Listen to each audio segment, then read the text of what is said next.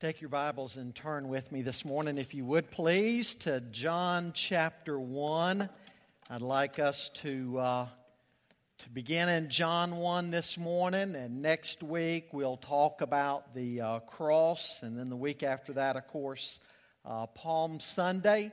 A very special time of the year as we uh, work up to Easter and celebrating uh, the resurrection of our Lord and Savior, uh, Jesus Christ. And so this morning, I want us to look at the topic Who is this Jesus? Who is this Jesus? What's the Bible uh, say about him? And again, next week, we'll, uh, we'll see more what he has done for us. But this morning, who is this Jesus? John 1 and uh, if you'd stand with me for the reading of God's Word, and we'll begin in verse 1 and we'll read down through verse 18. John said, In the beginning was the Word, and the Word was with God, and the Word was God.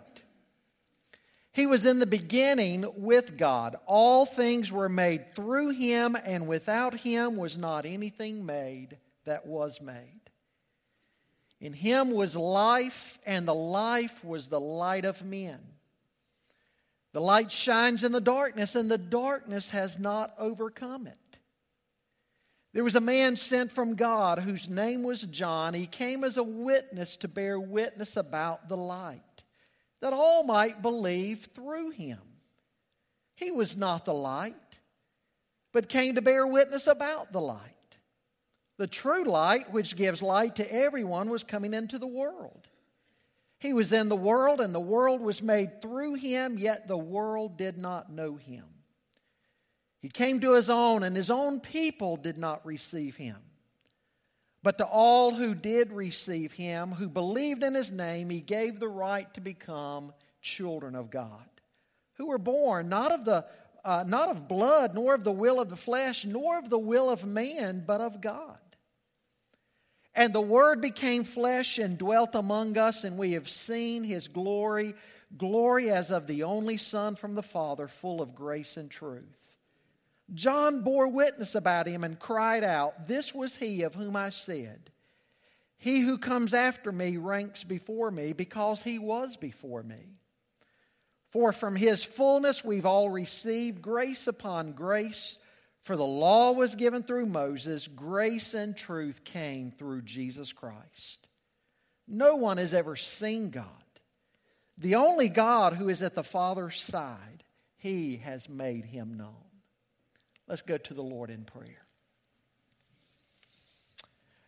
Father, as we've begun this Easter season, may our hearts and minds focus on the sacrifice that your dear Son made for us.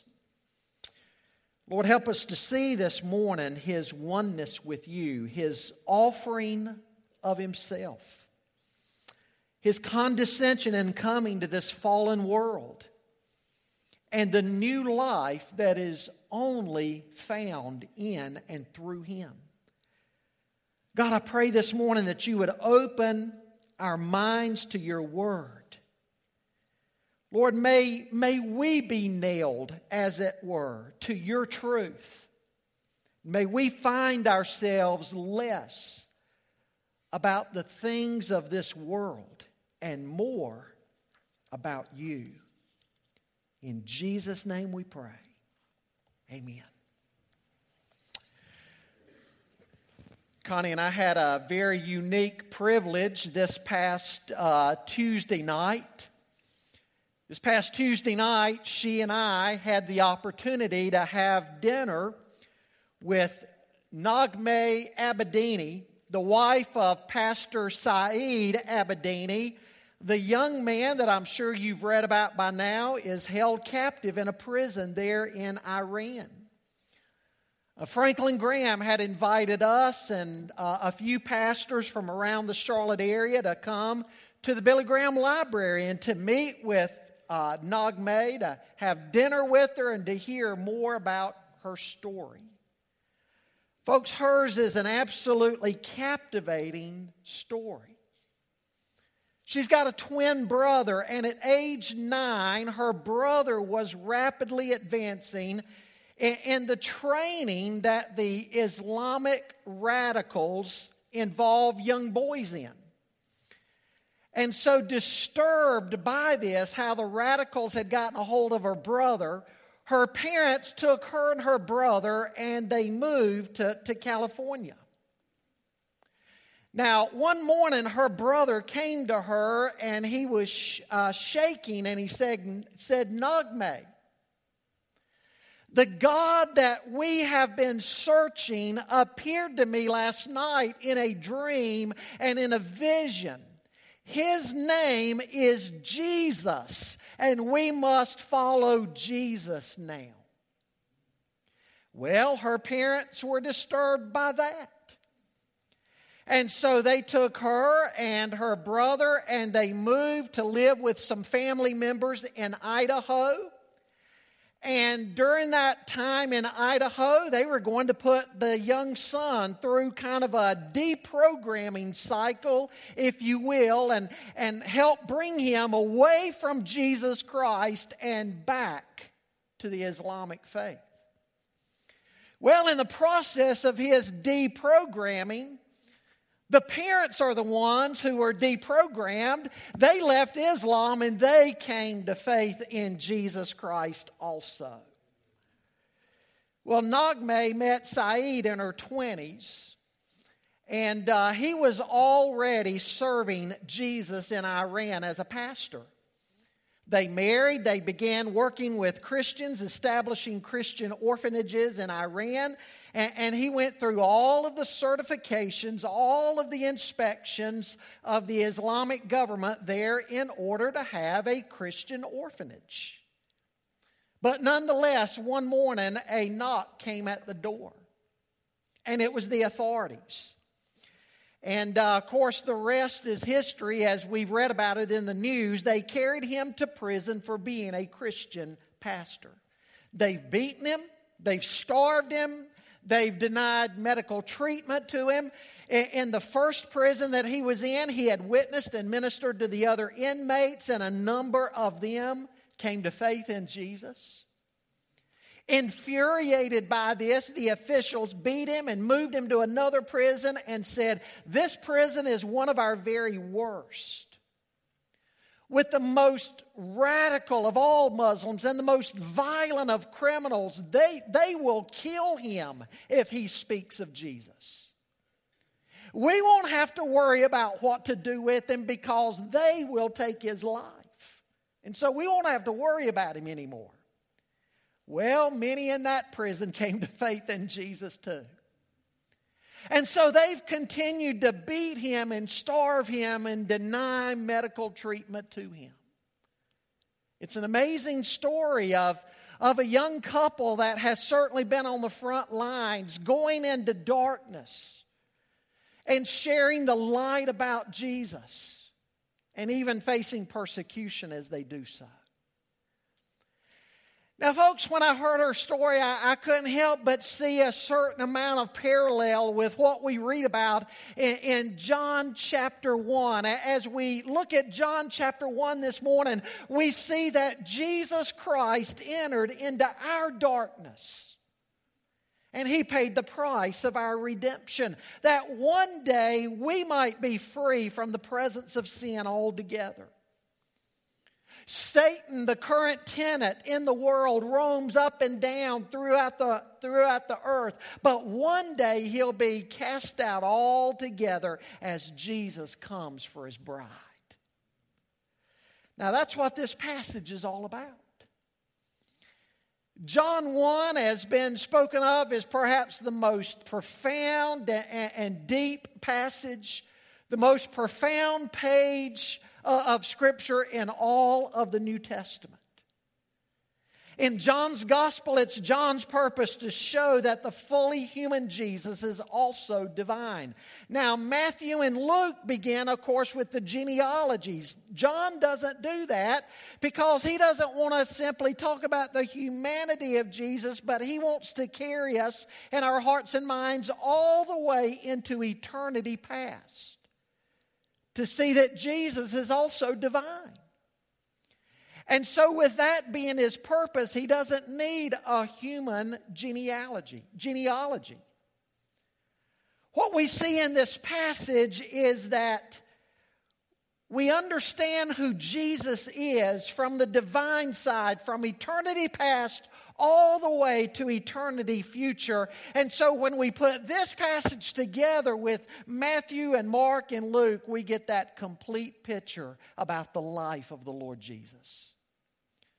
Now, the first thing I want you to see with me this morning is the pre the pre-incarnate Christ that Jesus Jesus Christ was pre incarnate. Look at how John opens. He says, In the beginning was the Word. Now, of course, the incarnation refers to Jesus coming in the flesh. So, pre incarnate simply means that Jesus existed before he was born in the flesh. Now, folks, lest you think that maybe John's words here in this introduction are not that important, I want to assure you that his words are incredibly important. It matters which Jesus you believe in. Do you believe in the Jesus of the Bible or do you believe in a Jesus of your own making? Like James Montgomery Boice says, if Jesus was only a man, then you can safely forget about him. But if he is God, as he claimed to be, and as all Christians believe him to be, then you've got to deal with him. You should yield your life to him. Now, I want you to listen to what these verses point out here. First of all, John talks about his timelessness.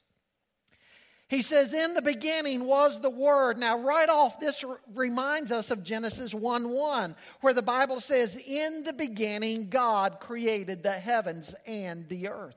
But, but whereas Genesis 1 speaks of the beginning of the creation, John will point out that Jesus is the beginning of God's new creation, of his spiritual family. And so John says, In the beginning was the Word. He doesn't say, In the beginning began the Word, but, but in the beginning was the Word. The imperfect uh, tense of the verb is very important. It literally means, In the beginning the Word already was. You see, Jesus Christ was not just from the beginning, He was in the beginning. Before there was ever a universe, there was Christ. Before there was the sun and the moon and the stars, there was Jesus Christ. There's never been a time that he was not. He's not simply a part of the created order, as we're going to see in a minute, as far as creation goes. He's the one who made everything. And so, in the beginning, when creation began, he was already there.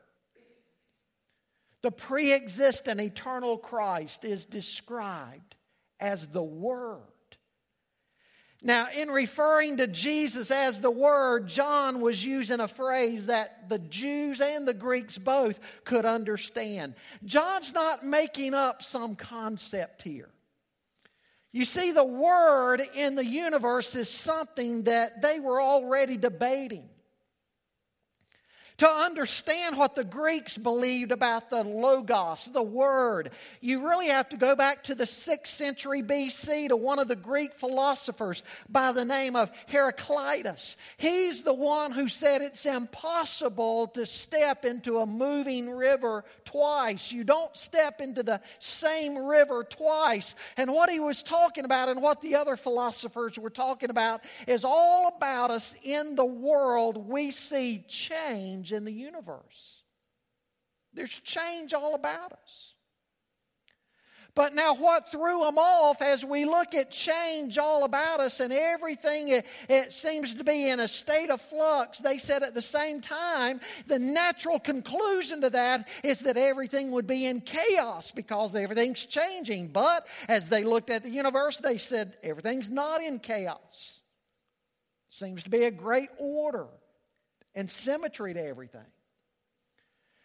And so, if everything's changing, but everything's in order at the same time, there must be some kind of divine logos, some kind of divine spark or reason that's guiding everything, some type uh, of invisible force.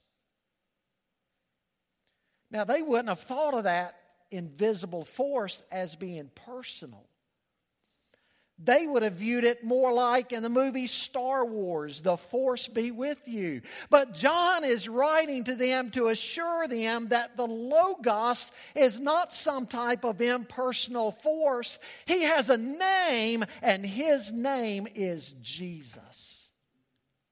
Jesus is this one that all the uh, philosophers of the day had been debating about, and even to the Jews, he wants them to understand as they read their Old Testament and they read, say, for instance, in the book of Proverbs about truth and wisdom, sometimes being spoken of almost as though it's personified. John is saying to the Jews, indeed, he is personified. Truth and wisdom is personified, and again, his name is Jesus. He's the one we've been looking for. And He's timeless. He's always been there. In the beginning was the Word. And, folks, by referring to Jesus as the Word, what does a word do? A word communicates. We only know one another's thoughts because we know one another's words. We can hear one another's words and thereby know our thoughts. And so, what John is pointing out here too is that God desires to speak to his people. If God didn't desire to speak to his people, none of us would have any hope. Because on our own, we can't find God. God had to condescend to us, and He did so through His Son, the Lord Jesus Christ. And He's this divine Logos. He's this Word that communicates to us what the Father is like. Now, folks, aren't you glad that we serve a God who desires to speak to us? I mean, you go all the way back in your Old Testament. Go back uh, to Noah, and God said to Noah to, to build the ark. He was going to save Noah. He spoke to Noah. He preserved a remnant of mankind. You come down to Abraham, and he spoke to Abraham. He spoke to Moses. He spoke uh, through, the, through the prophets. And ultimately, he's spoken to us in the person of his Son, the Lord Jesus Christ. We don't serve an unknowable God. He has come to us, He's made Himself known. He, he mentions something else about Jesus here, not only his timelessness, but his equality. He says the Word was with God. Now, the preposition with here in the Greek text literally means that the Word was a separate entity from God, and this separate entity was face to face with God. Now, folks, an astonishing thing is being communicated here that John doesn't want us to miss. The Word is on equal footing with God. All through the Bible, beginning with Genesis, we see the, the doctrine of the Trinity that states God is one, but in three distinct personalities. Now, folks, we're not talking about three gods here nor are we talking about one God who, who is only one but reveals himself in three distinct ways over time. In other words, sometimes he kind of morphs himself to be the Father. At other times, he morphs himself to be the Son. At other times, he morphs himself to become the Spirit. That's a heresy known as modalism. The Bible doesn't teach that. When we talk about the Trinity, we are talking about three distinct personalities in the Godhead. One God who has eternally existed as Father, Son, and Holy Spirit. He doesn't take turns deciding who he's going to be. He doesn't wake up one morning and say, hmm, today I think I'll be the Father. Tomorrow I'll be the Son. The next day I'll be the Spirit. He has eternally existed as Father, Son, and Holy Spirit. We see this even from the first verse in the Bible. Genesis 1 1 tells us, In the beginning, God created the heavens and the earth. The, the name for God there is Elohim, plural ending, Elohim, but yet with a singular verb. Hmm, that's a head scratcher, isn't it? Bible's trying to communicate something to us. Genesis 1, God said, Let us make man in our own image. Interesting.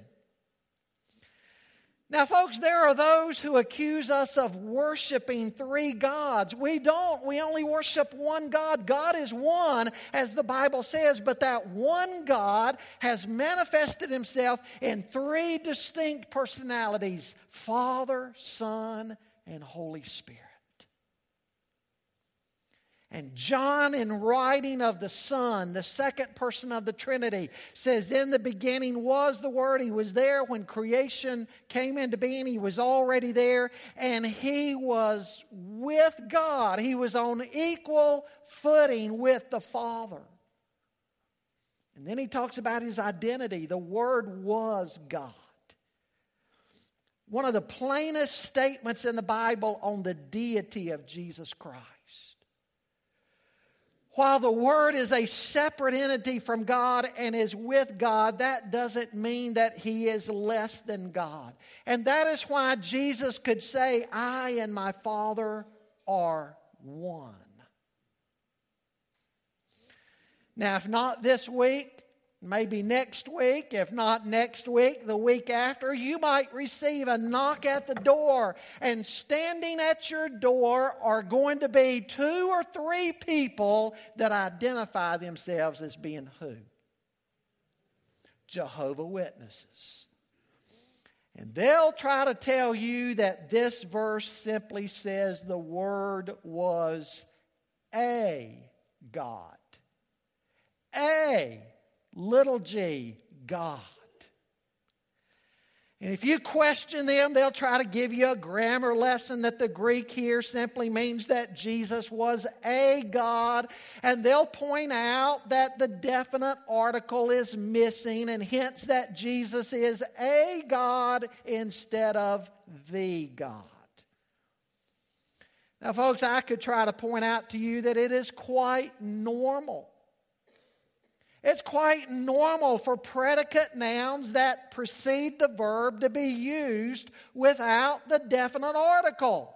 And that's what John does. And then by placing theos first in the clause, John gives it the emphatic position. And by using it without the article, he's stressing the qualitative sense of the noun. His point was deity was the Word.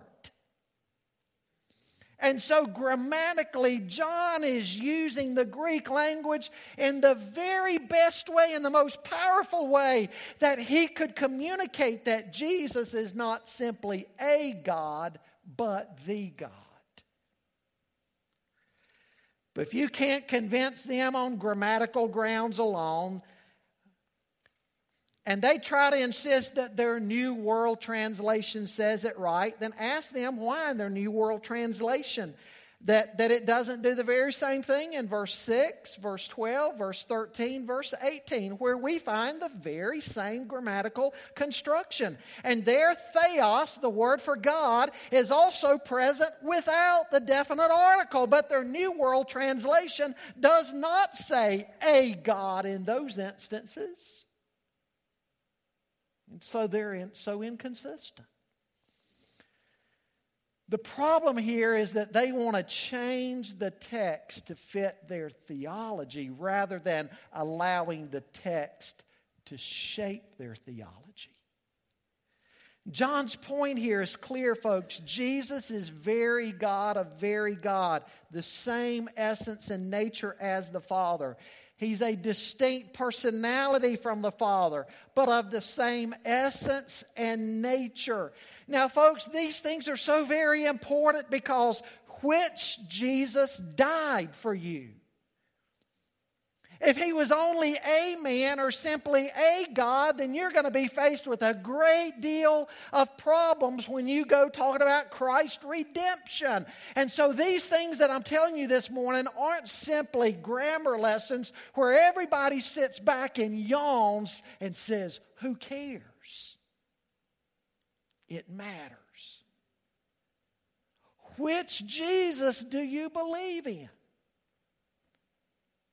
Do you believe in the Jesus of the Bible or a Jesus of your own making? Folks, it's, it's an age old question. It's like when, when Jesus took his disciples away to Caesarea Philippi and he got them away there in, in, a, in a very pluralistic area. In Caesarea Philippi, they, they worshiped different gods and idols. And Jesus took them to a place like that and he said, Who do you say that the Son of Man is? What are they saying about him? And, and they said, Oh, some say that you're John the Baptist or Elijah or another prophet. And Jesus said to them, But who do you say that I am? And Peter said, You are the Christ, the Son of the living God. And Jesus said, Simon, blessed are you among men because flesh and blood didn't reveal this to you, but my Father who is in heaven. Folks, it matters which Jesus we believe in. Well, the second thing I want you to see is that Jesus Christ is powerful. Notice what John says beginning in verse 3 All things were made through him, and without him was not anything made that was made. In him was life, and the life was the light of men. The light shines in the darkness, and the darkness has not overcome it. Notice what he begins by saying here in verse 3 uh, that he was the agent of creation. Jesus Christ was the agent of creation. And again, he makes a very important shift in verbs here. Now, before, there in verse 1, he used the verb eimi, which simply means to be. But now in verse 3, he shifts and uses the word for uh, meaning it became. The creation became, the creation started. Whereas Jesus has always been, the created order has not always been.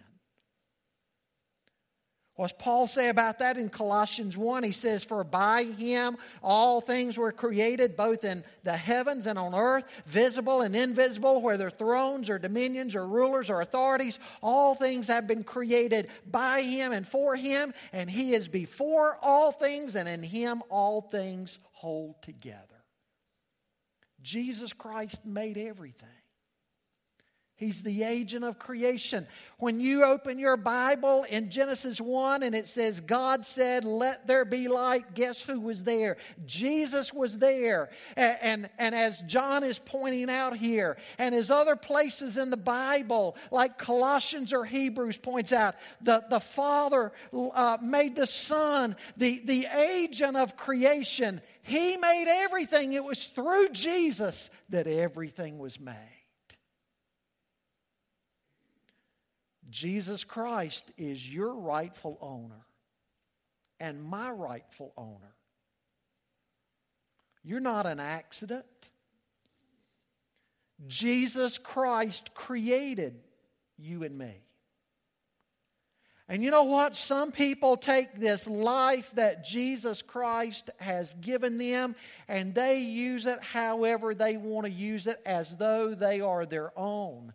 But the Bible says we have been bought with a price and we are not our own because He made us, as Romans 12 1 says, we're to offer our lives back to Him in that grand offering, that, that living sacrifice of ourselves. We don't just give Him the things we have, we give him ourself also. He made us.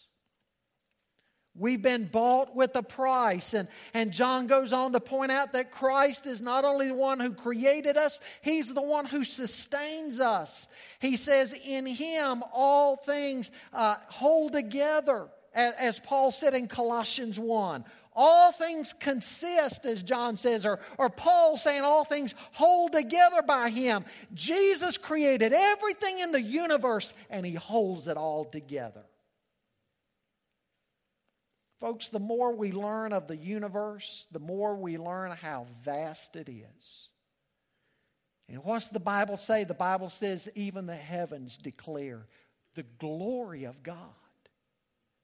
And just to think that He made it all. Do you think that means He can take care of you and me? I think so. If He created all that is and holds it all together, and He gave you life and gave me life, don't you think He can look after the life that He created? Don't you think, as the Bible says, we can cast all care upon Him? For He cares for us and He loves us, and He's the all knowing and all powerful God. Sometimes we walk about in life and we fret and we worry. You know why? It's because we, we don't have a vision, I think, of how great and glorious He is. Folks, He can take care of you, He can take care of me. He's powerful. He made everything. He's the agent of creation. And in verse 4, John goes on to say, He holds the key of life. He says, In Him was life, and the life was the light of men. He gives life at two levels there's the physical level. The book of Genesis talks about God taking the dust of the earth and making the, the first man and, and breathing life into him. And he became a living soul. And so God gives us both physical life and spiritual life. First, he gives us physical life. Think about that for a moment, folks. Man did not and does not inherently possess life of his own. Today, scientists are in their labs and they're trying to clone life, but you know what they have to begin with? They have to begin with all the essential elements of life that's already there. But how does God create life? God created life ex nihilo, out of nothing. That's how God created man. God created the universe and all that is, and then created man. And God said, Let there be light, and there is light. He creates ex nihilo. Out of nothing, He creates. Man can't do that. He also gives us spiritual life. Because the Bible says in Ephesians 2 that we were dead in our trespasses and sins. Dead. And it's the Lord who gives us spiritual life. It's the Lord who brings about regeneration in us. It is the Lord who, who gives us that new birth to where now we can say, Abba, Father, and we can be in a relationship with this powerful God. John 10 10, Jesus said, I came that they might have life and have it more abundantly. John 11, he said, I'm the resurrection and the life. He who believes in me shall live even if he dies, and everyone who lives and believes in me shall never die. In him is physical life and spiritual life. And then notice what he says. He's the light of the world. There in verse 4, he goes on to say, The life was the light of men, and the light shines in the darkness, and the darkness has not overcome it. Folks, a person without Jesus Christ is not only spiritually dead, but he's also spiritually darkened. In John 8, Jesus said, I'm the light of the world. He who follows me shall not walk in the darkness, but shall have the light of life. One of the most heartbreaking things in the world to see is people who are stumbling around in the dark looking for light in all of the wrong places. Some even run from Him. John 3:19 Jesus said this is the judgment that light has come into the world and men love darkness rather than light for their deeds were evil. The light shines and the world doesn't comprehend it. You see, when the Bible says that Jesus is the light, and in verse 9 he says he enlightens every man, it means that every man has some witness to the light. God has put it within us. Romans 1 talks about that. God has put a certain amount of light in every one of us. But Romans 1 says man denies that, man tries to suppress that. Why? Because their deeds are evil. They don't want to come to the light. Because coming to their light, their deeds would be exposed as evil, and they don't want to change. They don't want to repent. And so they don't come to the light. And they people all around us are searching for something in the darkness. Like that old drunk man I told you about one time man looked out his window and he saw underneath a streetlight a drunk man down on all fours looking for something. And he went out there to help him. He said, What are you looking for? He said, I'm looking for my wallet. And he too got down on his hands and knees and looking for it. They couldn't find it. And finally, the sober man said, Are you sure you dropped your wallet here? He said, Oh, no, I dropped it way back there, but it's dark back there.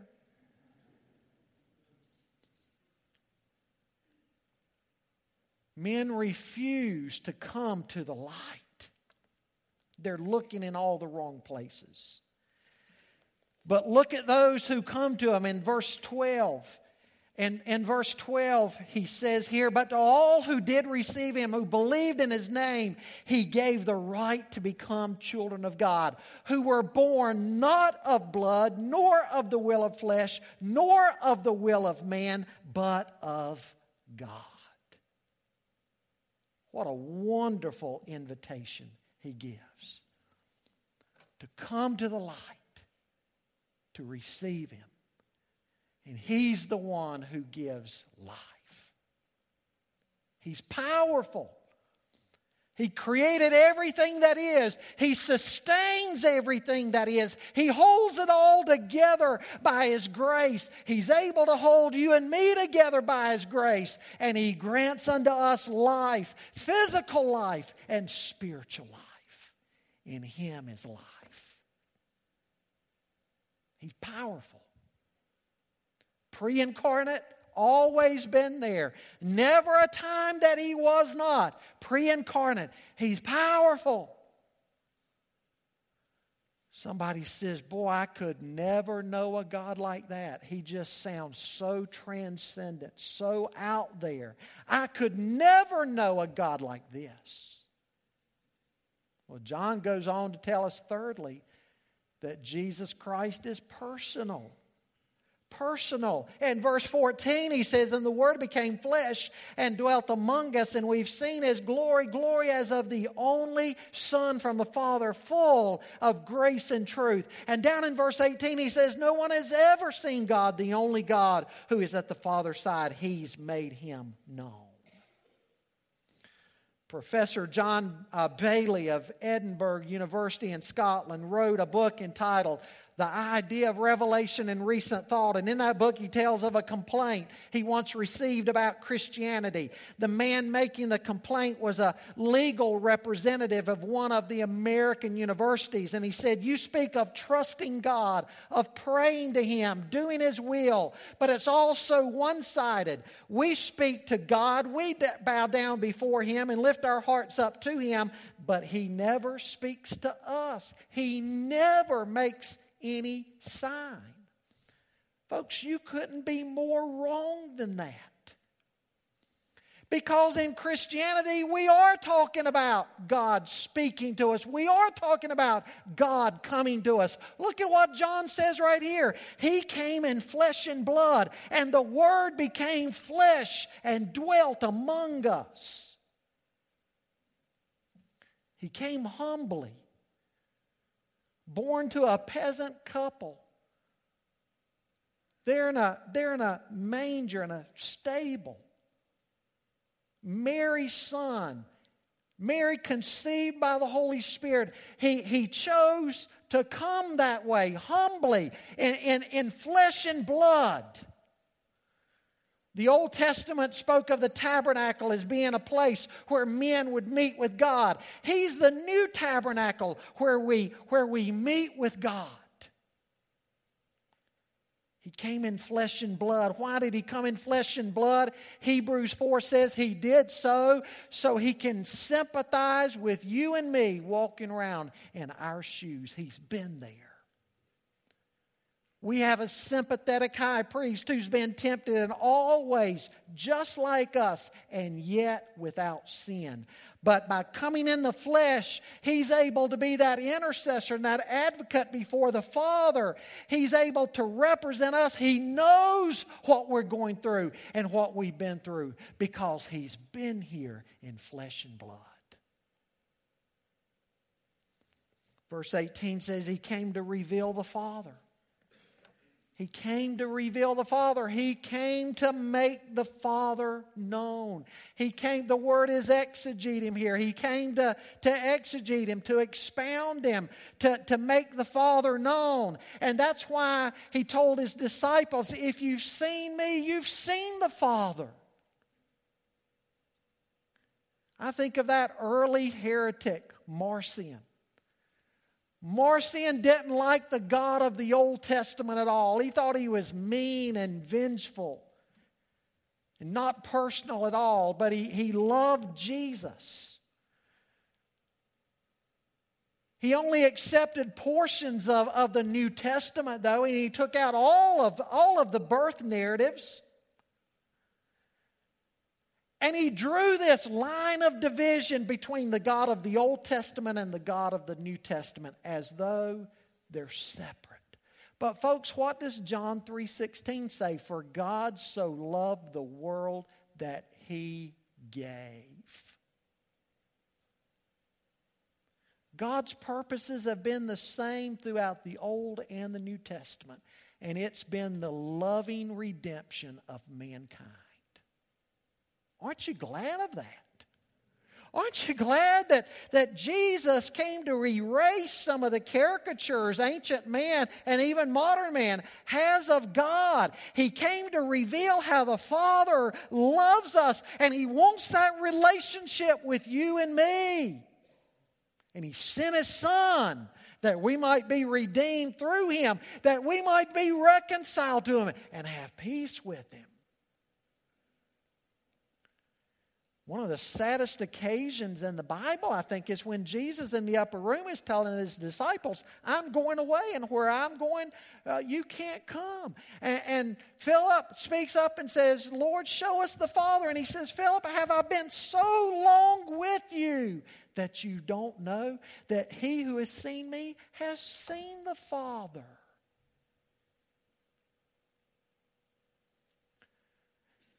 Jesus came in a personal way to show us that this transcendent God is immanent. He's with us. And He makes it possible for us to know Him and to be redeemed. Folks, this is the God that we talk about as we work up to Easter. A God so great and awesome. There's never been a time that He was not. Our Savior, second person of the Trinity, was there with the Father. He's powerful. He made everything. He sustains everything. Yet He's personal. He makes it possible for mankind to know Him. That's the Jesus that we're going to talk about at Easter, died on the cross for our sins, was buried, and raised again the third day, has ascended to the Father, and he's at the right hand of, of the Father making intercession for us. And one day, he's coming again for his bride. What a wonderful Savior.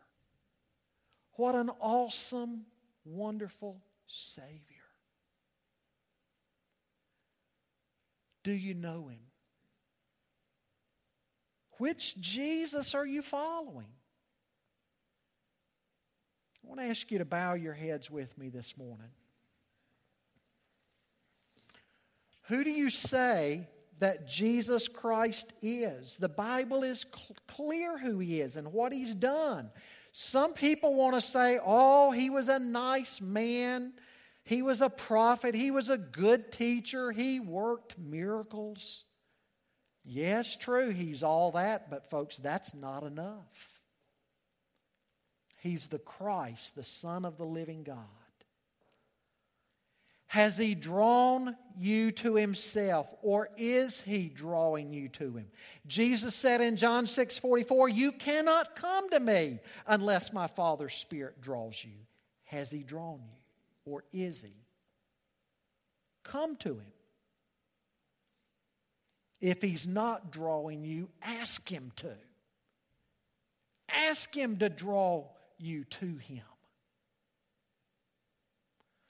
For the Spirit of the living God to do that work of redemption in you that only he can. Remember also that as creator and the light of the world, he deserves your worship. Are you living as a thief and a robber, taking your life and living as though you've not been bought with a price? Why not begin this Easter season saying, Lord, with every fiber of my being, I want to know you and the power of your resurrection. I want you to be magnified in my life. As the light of the world, He's qualified to lead you. In fact, He's the only one who can and He knows your deepest hurt. He's able to forgive you, He's able to satisfy your soul like no one else. Do you know this Jesus?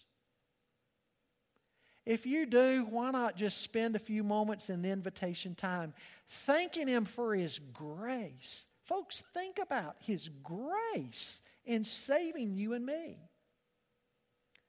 In coming to you and calling you and taking the initiative. Otherwise, there's no way you could have ever come to know Him and be redeemed. Be grateful for the salvation that He's granted to you. And live to serve Him. Not serve the world or the things of the world, but Him and Him alone. Father, draw our hearts, draw our eyes and attention to Christ and Him crucified. Lord, we thank you for this perfect picture that John gives us of the Lord Jesus and the redemption that we have in Him. Lord, I pray this Easter season we would be ready to tell all those around us about this Jesus that we have found. And it's in His name that we pray. Amen.